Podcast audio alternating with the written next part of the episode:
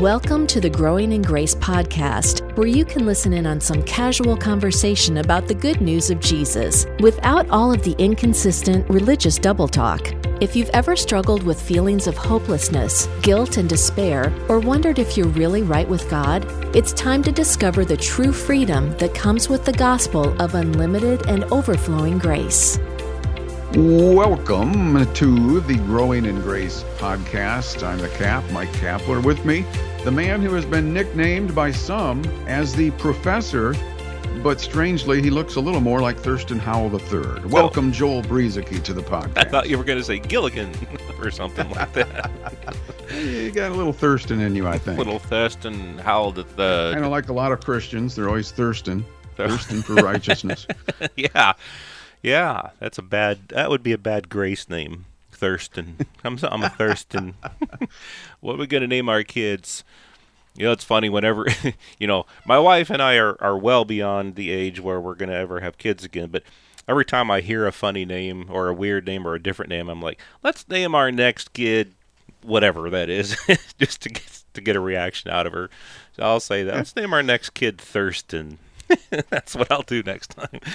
uh, well, he was he was a Harvard man, so it's Oh, kind of acceptable, I guess. But How about you, know, you, you watch some of these old shows, and you, and you do see or hear names that uh, you don't hear that much anymore. I mean, for example, Joel, I I don't know if you've ever watched this one, but I'm I'm just coming to the end of a show called Hazel.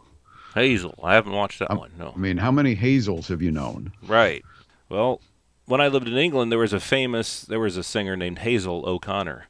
I was a big fan, a little, not a big fan, but I, I liked some of her stuff. But I got to see her. I went on a TV show. I was in the audience, a kids show in England. Oh, what was it called? Get Set for Summer. I don't know if anyone in our English listeners from England remembers this show, Get Set for Summer. But it was like a kids show or early morning Saturday mornings or something like that. My my dad drove me to Manchester, which is it was a short drive from where we lived in Stockport, and I got to be in the audience on this show. And one of the live performers was Hazel O'Connor, and um, also um, Shakin Stevens. So anyway, um, we're what a little I- way off on I, what I- we're talking about. I feel about now like I'm listening to a, a Sunday sermon. My eyes are starting to glaze over, and you're losing me. But That's what I'm trying uh, to I'm do. sure that was cool. It was cool for me as a kid. I enjoy. I Oh, really sure. enjoyed that. Yeah, But, I mean, um, you don't always. I mean, wh- where we live, it's not like we're in California or something where you maybe it's it's a, a normal activity to go and, and sit on the set of a show or a game show or something. Oh right, yeah, yeah. Or just my my son uh, a year or two ago, when some friends they went out to Hollywood. He was thinking about living out there, and anyway, he there was some famous person that he came across. I don't know who it was. He knew who it was, but I didn't know who it was. But he said that's just the type of thing you see out there in that setting. You just it's just normal to see famous people. Um, but anyway, so uh, one of the um, names that came up recently was um, s- somebody at work asked me, "Do you know what Emmanuel means?" And so I s- said, "Of course, it means God with us." And for whatever reason, that brought me to Emmanuel um, Lewis, who played Webster. I don't know if you remember that show. Webster. Webster, yeah, Emmanuel Lewis is back in the '80s. Oh yeah, okay. I, I never watched it. Oh yeah, I watched a little bit of it. So I I was just thinking, let's name our next kid Webster. okay, and um, I, so I, I, I want to get into what we're going to talk about, but Yeah. I just got to say this. Uh, are you- are you familiar with the show Yellowstone? yeah, I haven't watched the- it, but I know what it is. Yeah, the Dutton family. Anyway, I, I know somebody who who named their child here in the last couple of years. They had a baby and, and they named their child Dutton. oh, So oh, yeah, it happens. yeah, and so Hayden Fry, you know the name Hayden Fry. Um, Uh-huh. Very famous football coach for the Iowa Hawkeyes uh, several years ago. Got a, fr- a co-worker uh, named their daughter Hayden after him. So they got a daughter named Hayden. Yeah, yeah. You never know what's going to stick with people when it comes to naming their children. Exactly. Um, well, okay. Sorry, we took some time. Joel and I don't get together much anymore, so we sometimes we just talk here on the podcast and let you listen. Um, but you know, we've been talking a lot about uh, well, we did a whole series uh, in the last few months of the year, pretty much, uh, of, of last year, 2023. Uh, 10 episodes of Gentiles coming to faith in Christ. And, and then last week, we were talking a little bit about uh, how we, as, as believers in Christ, whether Jew or Gentile, the, the Jew Gentile factor really doesn't matter anymore, right? A new covenant in place. And so we talked about being under grace and not law. I mean, that's what Paul said. You're you're not under law. You're under grace. It's it's not one or the other. It's not a balance. It's not a little mixture. Paul said that, and it's a true statement because it, it lines up with everything else that we can learn to to grow in and understand regarding this new covenant and the finished work of Jesus Christ, the blood that was shed, what the result of all that means for people.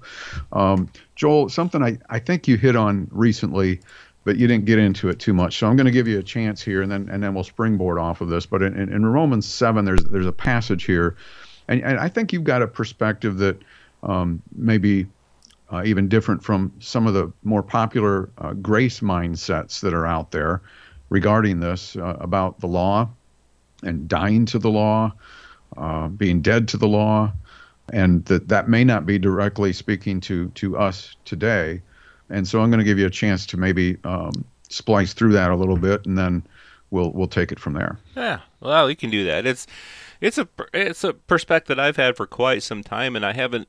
Well, we've talked about it somewhat, and I'll ex- I'll explain that. But um, in Romans seven, the phrase it gets um, it has a lot of popularity within uh, the grace community because it's it does say a lot is Romans 7 4 therefore my brethren you also have become dead to the law through the body of Christ that you may be married to another to him who was raised from the dead that we should bear fruit to God and so that's a is a good verse. And I mean it says a lot that they've become dead he's saying they've become dead to the law. So like we were talking about last week we're not under the law. As believers we're not under the law. But of course as we've talked about this Jew Gentile thing over the years, and, and quite some time ago it came to me that what Paul is saying here, he's talking to his Jewish brethren. He starts that, off. That, I want I want to interject here, Joel, because um, I know you started in verse four, but Paul did say when he started out chapter seven, I am speaking to those who know the law, because I know many think that he's speaking to a mixed audience here of Jews and Gentiles. But he so he goes out of his way here to say, "I'm speaking to those who know the law." Of course, that would be Jewish people. Exactly. Right at the beginning of the chapter of what we know as chapter seven, he says, "Or do you not know, brethren?" And so, as a as a as a believer in growing up in in the uh, in the church, brethren, a lot of times we'll call each other, "Hey, brother," you know, "Hey, sister." Talking about Christians, you know, we're calling my Christian brother, you know, a brother. We're calling somebody a brother or a sister. But he's actually talking, when he uses this term here, for I speak to those who know the law. So the brethren that he's talking about are the Jewish people who have been under the law and who know the law. You know, right. pe- people who have been under it for, you know, the, the Jews had been under it for the last 1500 years.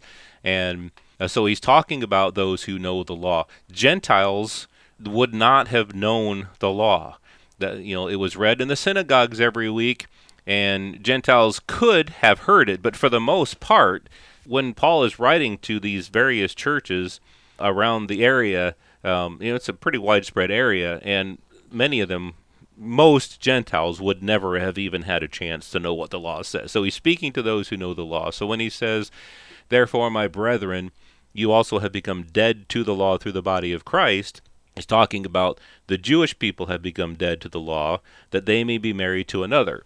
But before he says that, he says, Do you not know that the law has dominion over a man as long as he lives? And he's talking about the so he's talking about the law having dominion over a man.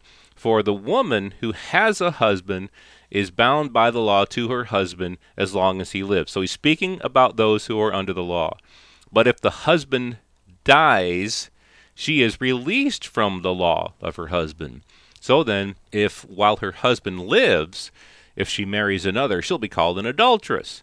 But if her husband dies, she is free from that law, so that she is no adulteress, though she has married another man.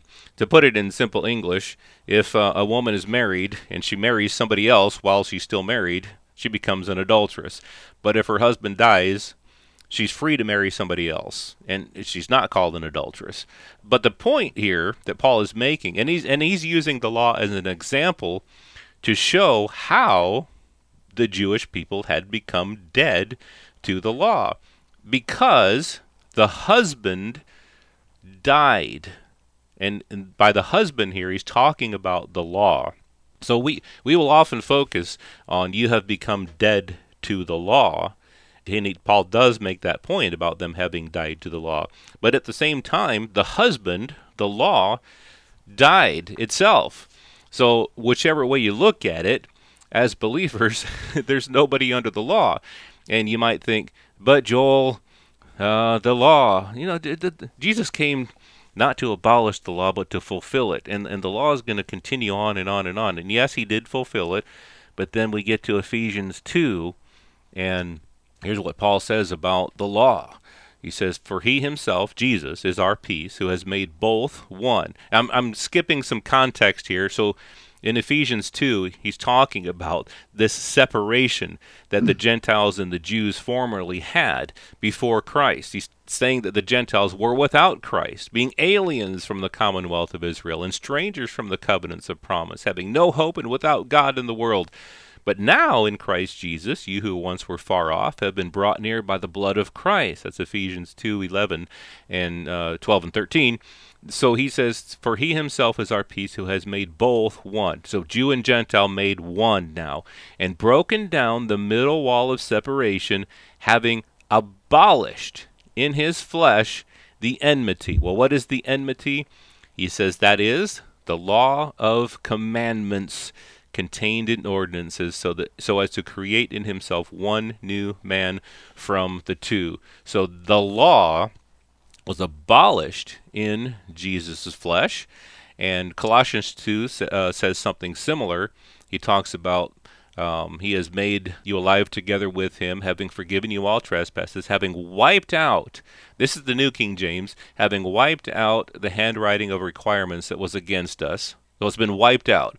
It was against us, it was contrary to us. He has taken it out of the way, having nailed it to the cross. So that's the law. That's what happened with the law.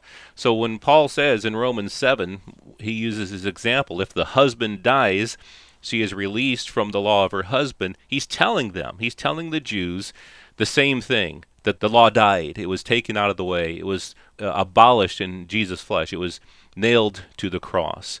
And so not only have they become dead to the law through the body of Christ so that they can be married to another, to Christ, who was raised from the dead, but also the law itself has been taken out of the way. And I, I think that's important to know that. Um, not just to have a good doctrinal view of the law, but to understand that there's just no way that any of us today are under the law or have any relationship with the law at all. There you go. Uh, in, in following up with that, uh, Hebrews 7, and I'm leaving out some context here too, but Hebrews 7, verse 12 when the priesthood is changed, of necessity there takes place a change of law also. And that word change doesn't just mean a revision. It, it talks about bringing something to an end, if you look in the original language, and, and replacing it with something else. We're talking about a, a new covenant here. The old priesthood under the old way, the old covenant, was replaced with a new high priest who came from a different tribe than the priests under the Jewish law. He came from the tribe of Judah, and it was the tribe of the Levites where the priests were offering things at the altar under the old covenant and and that that came to an end so then skipping down from Hebrews 7:12 down to 7:18 for on the one hand there is a setting aside of a former commandment because of its weakness and uselessness for the law made nothing perfect and on the other hand, there is a bringing in of a better hope through which we draw near to God, a better hope. The law made nothing perfect, but that was the requirement. So, on the one hand, there is the setting aside or the annulling of a former commandment. And that Greek word there, annulling or setting aside, Strong's shows it, uh, 115, uh, setting aside an annulment, a nullification. A, a word study along with that says properly annulment, cancellation, what is rendered no longer in effect. So this is what's happened. But but by and large, in the in the world of religious church, we have a combination of these two covenants getting mixed up. And let me just throw this in, Joel, as we get ready to wrap up probably here pretty soon. The new covenant in essence is Jesus Christ. Remember back in Isaiah when God said, I will, in reference, uh, prophecy in reference to the Messiah, uh, I will give you as a covenant for the people.